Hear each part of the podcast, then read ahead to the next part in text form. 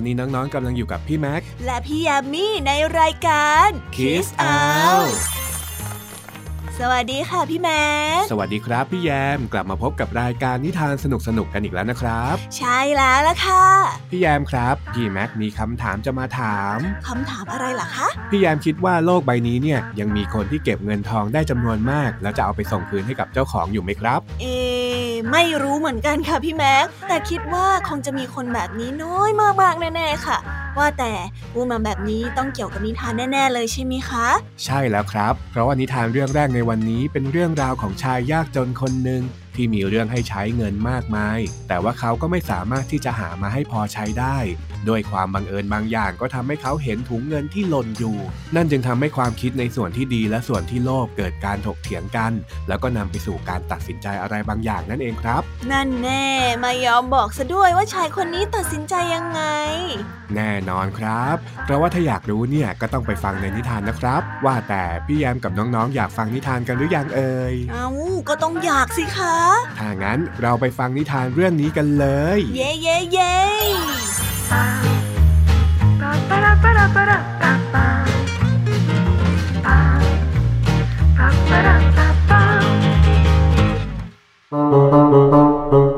นิทานเรื่องชัยชนะที่ยิ่งใหญ่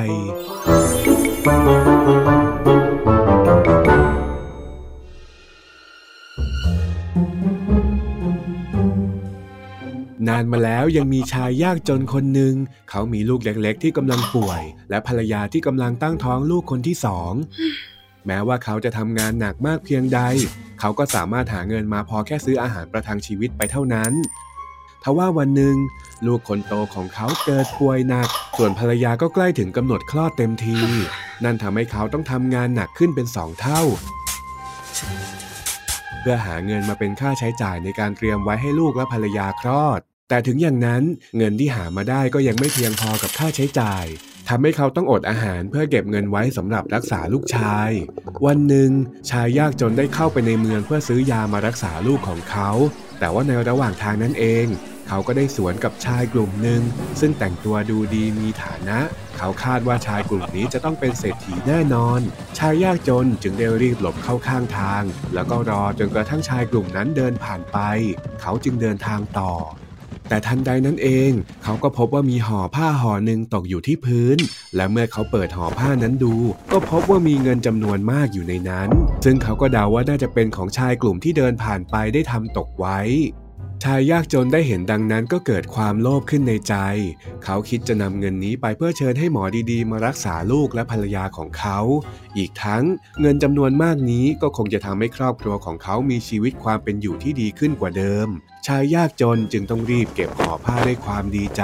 แล้วก็ตั้งใจจะเดินกลับบ้าน ก่อนที่ชายกลุ่มนั้นจะรู้ตัวและหวนกลับมาเอาเงินคืนไปอีกครั้ง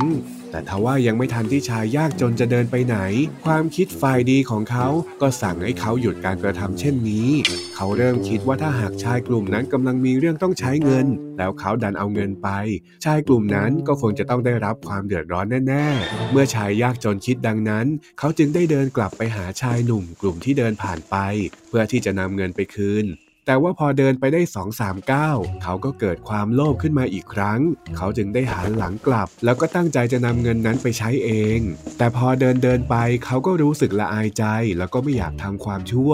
ความคิดของเขาได้สลับไปสลับมาเช่นนี้อยู่เนิ่นนาน จนในที่สุดเขาก็ได้ตัดสินใจอย่างเด็ดขาด เฮ้ย ถ้าหากว่าเรามัวแต่เดินวนไปวนมาแบบนี้ เราคงจะต้องตัดความโลภทิ้งไม่ได้แน่ ๆ สงสัยว่าเราจะต้องรีบวิ่งเอาเงินไปคืนชายกลุ่มนั้นแล้วละเฮ้ย เอานะตัดใจสักหน่อยนึงเถอะชายยากจนได้บอกกับตัวเองก่อนที่จะวิ่งอย่างสุดกำลัง เพื่อที่จะตามชายกลุ่มนั้นไป จนในที่สุดเขาก็สามารถตามชายกลุ่มนั้นได้ทัน เมื่อเดินไปถึงชายยากจนจึงได้ยื่นห่อผ้านั้นให้กับพวกเขาทันที อ้าวนี่ห่อผ้าของพวกเรานี่ เจ้าไปเอามาจากไหนเนาะชายคนหนึ่งในกลุ่มได้ถามขึ้น แต่ว่าชายยากจนกลับไม่ตอบสิ่งใด นอกจากตะโกนออกมาด้วยความดีใจว่า เฮ้ยขข้าชนะแล้ว ข้าชนะแล้ว ท่านดีใจกับข้าด้วยสิ ข้าชนะแล้ว อ๋อ เพราะอะไรท่านถึงตะโกนแบบนั้นล่ะ แล้วแล้วนี่มันเกิดอะไรขึ้นกันแน่เนี่ยข้างงไปหมดแล้ว ชายในกลุ่มนั้นได้ถาม ชายยากจนจึงได้มีโอกาสเล่าเรื่องราวให้ชายกลุ่มนั้นได้ฟัง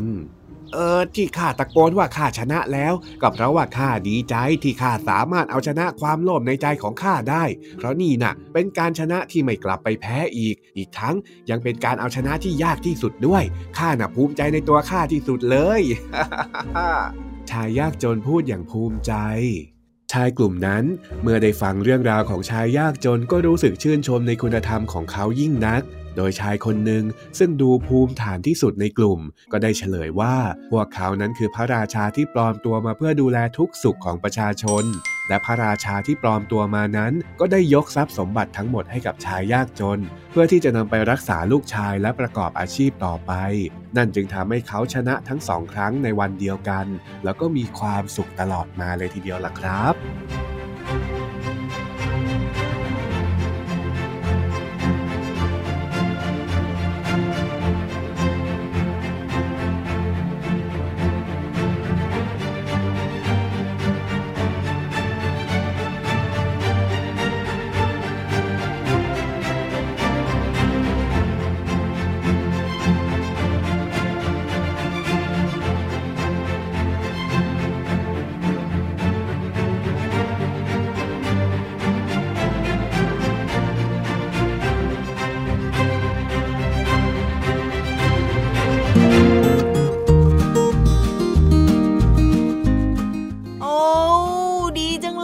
ที่ชายยากจนเอาชนะใจตัวเองได้ นอกจากจะเอาชนะใจตัวเองได้แล้วเนี่ย ก็ยังเอาชนะใจของพระราชาได้อีกนะ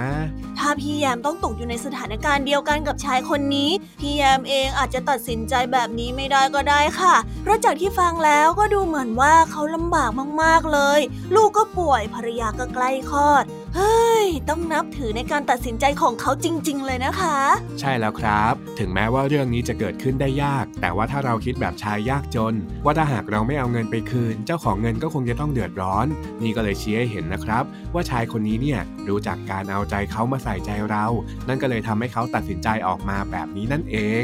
สมแล้วล่ะค่ะที่ชายคนนี้จะต้องได้รับรางวัลไป แต่ถึงแม้ว่าจะไม่ได้เงินตอบแทน เขาก็ยังมีความภาคภูมิใจบางอย่างเหมือนกันเรียกได้ว่ามีแต่ได้กับได้เลยนะคะพี่แม็กใช่ไหมเป็นนิทานที่สนุกจริง ๆ เลยแหมแหมแหม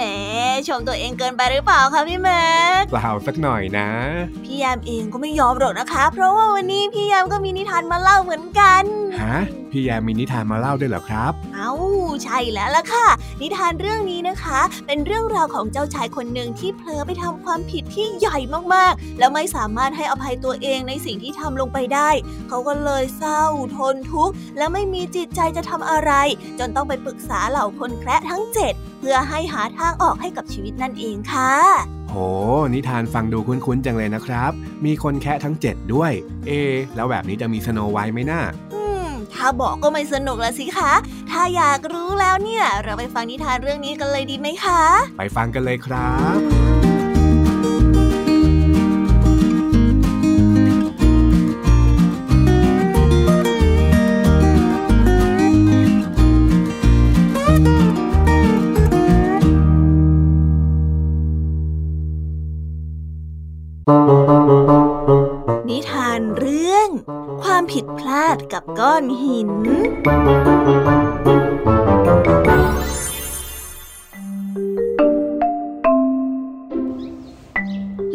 ที่เจ้าชายปีเตอร์ได้ตัดสินพระทัยเลือกที่ทำในสิ่งที่ถูกต้อง และได้กลับมาครองคู่กับเจ้าหญิงสโนไวท์ด้วยกันอีกครั้งแล้วก็ตาม แต่ความรู้สึกของเจ้าชายปีเตอร์ก็ไม่อาจจะกลับมาเป็นเหมือนเดิมได้อีกเพราะพระองค์รู้สึกผิดต่อคำสัญญาที่ให้เอาไว้ว่า จะซื่อสัตย์กับเจ้าหญิงสโนไวท์เพียงแค่พระองค์เดียวตลอดไป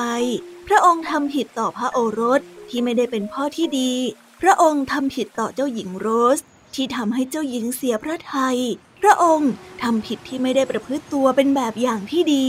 และความผิดเหล่านี้ก็ทำร้ายเจ้าชายปีเตอร์ จนแทบจะไม่กล้ามองหน้าผู้ใด โดยเฉพาะเจ้าหญิงสโนไวท์ที่ทรงเจ็บปวดมากที่สุดจากการกระทำของพระองค์ ดังนั้น แม้ว่าเจ้าหญิงโรสจะจากไป แต่แต่เจ้าชายปีเตอร์ก็ยังไม่อาจทำให้พระองค์นั้นกลับไปเป็นปกติได้ เนื่องจากทรงละอายพระทัยและสำนึกต่อความผิดที่ทำลงไป ขณะที่เจ้าหญิงสโนไวท์เองก็ทรงมีท่าทีเปลี่ยนไป ซึ่งนั่นก็ยิ่งทำให้เจ้าชายปีเตอร์ คิดมากเกี่ยวกับความผิดที่ตนเองนั้นได้ก่อขึ้นและเมื่อทนไม่ไหว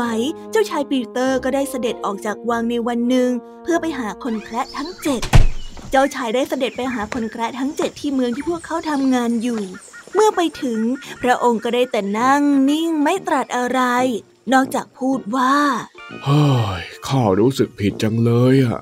ด้านคนแคละเมื่อเห็นสภาพของเจ้าชายดังนั้น ก็พอจะเดาได้ว่าเกิดอะไรขึ้น เพราะว่าพวกเขาเพิ่งจะส่งเจ้าหญิงสโนไว้กลับไปวังเมื่อไม่กี่ชั่วโมงที่ผ่านมานี้เอง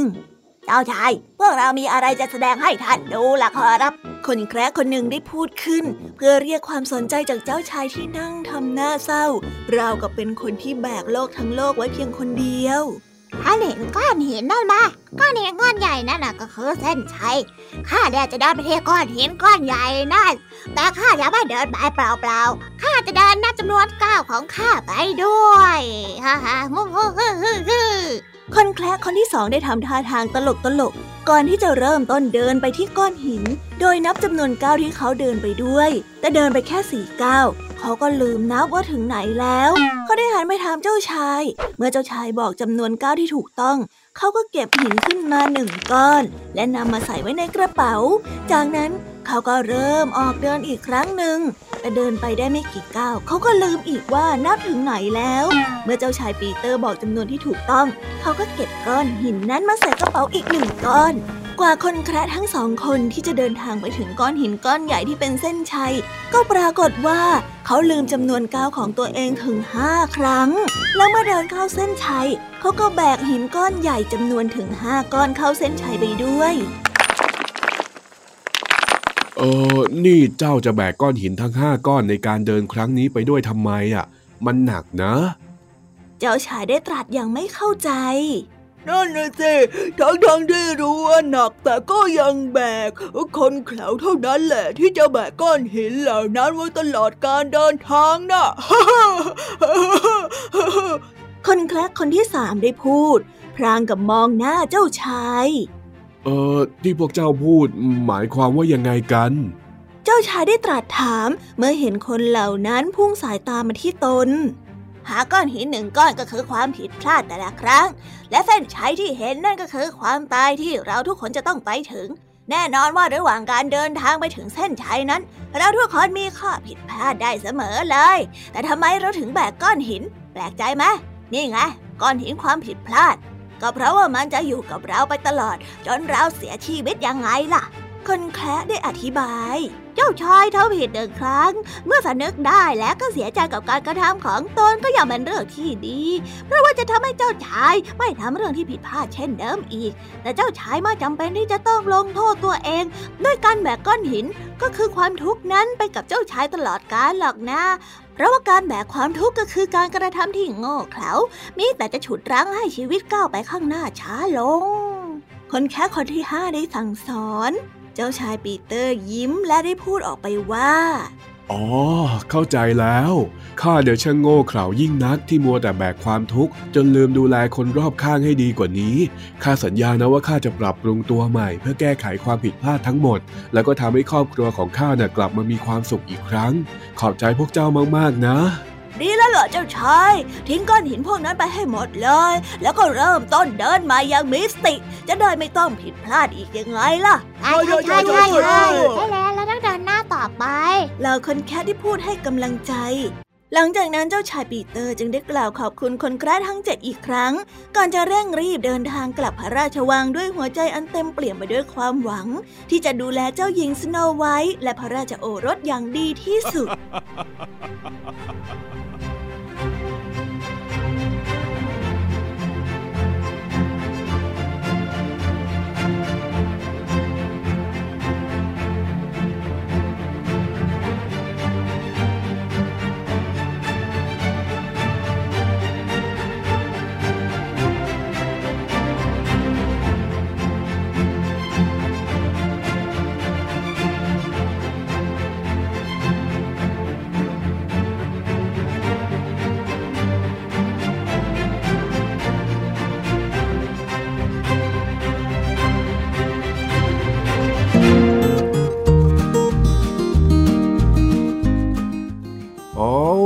ผิดพลาดและก้อนหิน ทั้งชื่อนิทานและข้อคิดที่ได้เนี่ยโดนใจมากเลยนะครับ แน่นอนอยู่แล้วค่ะ ว่าแต่พี่แม็กได้ข้อคิดอะไรจากการฟังนิทานเรื่องนี้บ้างเหรอคะ พี่แม็กฟังแล้วคิดว่าความทุกข์ก็เหมือนกับก้อนหินเลยครับ ยิ่งแบกก็ยิ่งหนัก ยิ่งหนักก็ยิ่งทุกข์แล้วยิ่งทุกข์ก็ยิ่งใช้ชีวิตยาก สรุปก็คือ ถ้าหากว่าเราเอาแต่แบกความรู้สึกที่ไม่ดีเอาไว้เนี่ย เราก็จะใช้ชีวิตไม่สะดวก แล้วก็มานั่งทุกข์ใจเหมือนกับเจ้าชายนั่นเองล่ะครับ อุ้ยสรุปได้เฉียบมากเลยค่ะ แบบนี้พี่แยมก็ไม่ต้องพูดอะไรแล้วนะสิคะอ้าวพี่แม็กก็ไม่รู้เผลอพูดซะหมดเลย งั้นเดี๋ยวเอาไว้ให้พี่แยมแก้มือหลังจากนิทานเรื่องต่อไปนะครับอุ้ยยังมีนิทานอีกเรื่องหนึ่งเหรอคะเนี่ยใช่แล้วครับ นิทานเรื่องต่อไปนี้เป็นเรื่องราวของเด็ก็กคนหนึ่งที่เป็นลูกหลานของเด็กเลี้ยงแกะจอมโกหก เขานั้นต้องเติบโตมากับคำพูดดูถูกจากชาวบ้าน ว่าคงเป็นได้แค่ลูกหลานของเด็กเลี้ยงแกะขี้โกหก แต่ก็มีอยู่เหตุการณ์หนึ่งนะครับ ที่จะเปลี่ยนให้เด็กชายคนนี้ได้มีโอกาสพลิกหน้าประวัติของวงตระกูลอีกด้วย ถึงกับพลิกหน้าประวัติศาสตร์ของวงตระกูลได้เลยเหรอคะเนี่ย สงสัยว่าเด็กชายคนนี้จะต้องทำอะไรบางอย่างแน่ๆเลย ถ้าอยากรู้แล้วงั้นเราไปฟังนิทานเรื่องนี้กันเลยครับ ไปฟังกันเลยค่ะ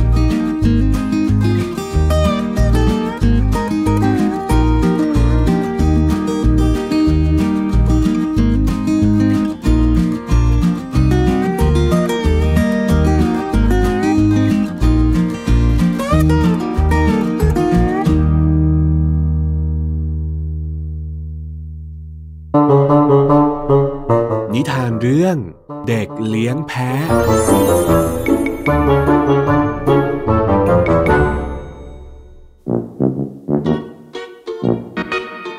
กันละครั้งหนึ่งนานมาแล้วยังมีเด็กชายอยู่คนหนึ่งมีอาชีพเลี้ยงแกะ แต่ด้วยความที่เขาชอบเล่นสนุก นั่นทำให้เขาก่อเรื่องร้ายแรงขึ้น โดยการโกหกพวกชาวบ้าน ว่ามีหมาป่ามากินแกะของเขาถึงสองครั้งสองครา ชาวบ้านที่หลงเชื่อก็รีบวิ่งมาช่วย แต่สุดท้ายก็โดนเด็กเลี้ยงแกะคนนั้นหัวเราะเยาะ แต่แล้วในวันหนึ่งกลับมีหมาป่ามากินแกะของเขาจริงๆครั้นเมื่อไปตามชาวบ้านมาช่วย ก็ปรากฏว่าไม่มีใครยอมมาช่วยเขาเลย เนื่องจากทุกคนคิดว่าเขาโกหกอีก นั่นทำให้หมาป่ากินแกะของเขาไปจนหมด เรื่องราวของเด็กเลี้ยงแกะนั้นเป็นที่เล่ากันในหมู่บ้านจนทำให้เด็กเลี้ยงแกะได้รับความอับอายเป็นอย่างมาก แล้วก็กลายเป็นว่าถ้าหากมีเด็กคนไหนชอบพูดโกหก ก็จะถูกเรียกว่าเป็นเด็กเลี้ยงแกะ เด็กเลี้ยงแกะจึงได้เปลี่ยนอาชีพจากการเลี้ยงแกะมาเลี้ยงแพะแทน แต่ถึงอย่างไร คนก็ยังเรียกเขาว่าเด็กเลี้ยงแกะ และคนที่โกหกก็ยังถูกเรียกว่าเด็กเลี้ยงแกะอีกด้วย แม้เขาจะโตขึ้นและแต่งงานมีลูก ลูกของเขาก็ยังถูกเรียกว่าลูกของคนเลี้ยงแกะอยู่ เขาจึงได้สั่งสอนและตั้งเป็นกฎขึ้นมาว่า สมาชิกและลูกหลานในครอบครัวของเด็กเลี้ยงแกะนั้น จะต้องพูดแต่ความจริง ห้ามพูดโกหกเด็ดขาด เพื่อทำให้ชาวบ้านหันมาเรียกพวกเขาว่าเด็กเลี้ยงแพะ ไม่ใช่เด็กเลี้ยงแกะซึ่งตลอด 3 ชั่วอายุคนนั้น ลูกหลานของเด็กเลี้ยงแกะทุกคนก็ถือปฏิบัติอย่างเคร่งครัด จนมาถึงรุ่นของเจคซึ่งเป็นเหลนของเด็กเลี้ยงแกะ ถึงตอนนี้ครอบครัวของเขาก็ยังยึดอาชีพเลี้ยงแพะอยู่ แต่ถึงอย่างไรก็ตาม ความพยายามที่จะทำให้ชาวบ้านเรียกพวกเขาว่าเด็กเลี้ยงแพะดูจะไร้ผล เพราะว่าชาวบ้านก็ยังมองว่าพวกเขาเป็นตระกูลของเด็กเลี้ยงแกะอยู่เหมือนเดิมวันหนึ่งเจคซึ่งพาแพะไปกินหญ้าอยู่ในทุ่งหญ้าตามปกติเหมือนทุกวัน ได้เจอกับชาวบ้านกลุ่มใหญ่ที่ถืออุปกรณ์ต่างๆ ทั้งไม้และมีดเดินผ่านมา สวัสดีครับ เจคได้ร้องทัก สวัสดีเจ้าเจคเหลนของเด็กเลี้ยงแกะชาวบ้านได้ทักทาย จะไปไหนกันเหรอครับ เจคได้ถาม คือพวกเรากำลังจะไปไล่ล่าหมาป่าน่ะ มันน่ะเจ้าเล่ห์มาก แล้วก็ชอบมาหลอกชาวบ้านขโมยไก่หรือลูกวัวไปกินบ่อยๆ นี่เลยเป็นเหตุให้พวกเราต้องจัดการมันยังไงล่ะ แล้วจะไปล่ามันที่ไหนครับ เจคได้ถาม พวกเราจะซุ่มซุ่มๆดูอยู่แถวนี้แหละสองสามวันก่อนเนี่ยหมาป่ามันมาตีสนิทกับเด็กเลี้ยงวัวแล้วก็เด็กเลี้ยงไก่พอเผลอมันก็ขโมยวัวกับไก่ไปกิน เธอเองก็ต้องระวังด้วยนะ มันน่ะชอบหลอกว่าจะคอยดูแลสัตว์พวกนี้ให้ แต่สุดท้ายก็มาแอบกินไปหมด ตอนนี้เนี่ยเหลือแต่เด็กเลี้ยงแพะอย่างเธอเท่านั้นที่ไม่โดนหลอก พวกเราก็เลยคิดว่าจะมาซุ่มดูมันอยู่แถวนี้ถ้าหากว่าพวกมันมาหลอกเธอเนี่ย เราจะได้จัดการมันเลยยังไงล่ะชายอีกคนได้ตอบ พวกเราจะซุ่มซุ่มๆอยู่แถวนี้ ถ้าหากว่าหมาป่ามาแล้วก็ อย่าบอกมันนะว่าพวกเราแอบซ่อนอยู่ ขอให้เธอจงหลอกให้มันตายใจแล้วก็รีบมาบอกพวกเรา เราจะได้จัดการกับมัน โอเคไหมชายอาวุโสได้บอกกับเจคพร้อมพาชาวบ้านหาที่ซ่อน ขณะที่เจคก็เดินไปที่ต้นไม้ใหญ่ ก่อนที่จะล้มตัวลงนั่งเล่นหลบเงาแดด แล้วก็ปล่อยให้แพะเล็มหญ้าสีเขียวอ่อนอย่างเป็นอิสระ สวัสดี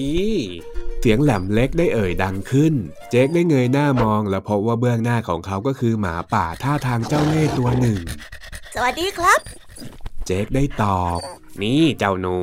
เจ้าง่วงไหม หมาป่าได้ถามเจคด้วยท่าทีที่ดูสุภาพ ไม่ครับ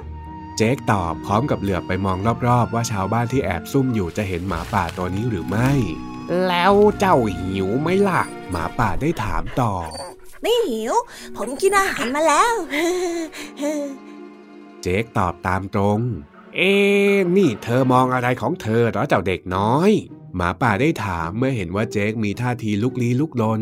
ฝ่ายเจคเมื่อโดนถามก็ตื่นเต้นจนเหงื่อไหล เพราะว่าไม่เคยโกหกมาก่อน แล้วเขาก็ไม่อยากทำด้วยไม่มีเสียงตอบจากเจค มีเพียงสายตาแสดงความตื่นตระหนกเท่านั้น เอ้ย มันต้องมีอะไรบางอย่างแน่ ๆ เลยเฮ้ย ไม่ได้การแล้วข้ารู้สึกไม่ปลอดภัย เจ้าหมาป่าได้ถามด้วยท่าทีที่ระวังตัวมากขึ้น พร้อมกับมองไปในที่ที่เจคมอง แล้วเจ้าหมาป่าตัวร้ายก็ได้เห็นเงาตะคุ่มตะคุ่มของปลายมีดและด้ามไม้ เมื่อเห็นดังนั้นมันก็รู้แน่นอนว่าไม่ปลอดภัย มันจึงได้รีบวิ่งหายเข้าไปในป่าอย่างรวดเร็ว ขณะที่ชาวบ้านที่แอบซุ่มอยู่นั้น ต่างก็รีบออกมาจากที่ซ่อนทันที แต่ก็ไม่สามารถไล่ตามหมาป่าได้ทัน เอ้ย เกิดอะไรขึ้นน่ะ พวกเราบอกให้เจ้าหลอกให้หมาป่ามารออยู่ที่นี่ แล้วทำไมหมาป่ามันถึงหนีไปล่ะ ชายคนหนึ่งได้ถามเจค เจคจึงได้เล่าเรื่องราวระหว่างเขาและหมาป่าให้ชาวบ้านฟัง โอ้เอ้ย น่าเสียดาย เป็นเพราะว่าไม่เคยโกหกมาก่อนนี่เองเหรอ ถึงทำให้เจ้าตื่นกลัวจนหมาป่าจับพิรุษได้เนี่ย เฮ้ย แต่ก็ดีแล้วแหละ เพราะว่าการโกหกแต่ะมันเป็นสิ่งที่ไม่ดีนักหรอก สงสัยว่าเราจะต้องวางแผนกันใหม่ เพราะว่าเจ้าเด็กเลี้ยงแพะเนี่ย ได้ปล่อยหมาป่าไปซะแล้วล่ะ ชายอาวุโสได้เอ่ยคำพูดที่แฝงไปด้วยความภูมิใจในความไร้เดียงสาของเด็กน้อย จากนั้นเป็นต้นมา เด็กคนไหนที่โกหกไม่เป็น หรือพูดแต่ความจริง ก็จะถูกชาวบ้านเรียกว่าเด็กเลี้ยงแพะ ซึ่งเจครู้สึกภูมิใจมากที่ทำให้ชาวบ้านลืมคำว่าเด็กเลี้ยงแกะ และหันมาเรียกเขาว่าเด็กเลี้ยงแพะแทน เพราะว่านี่เป็นสิ่งที่บรรพบุรุษของเขาไม่เคยทำได้เลยตลอดสามชั่วอายุคน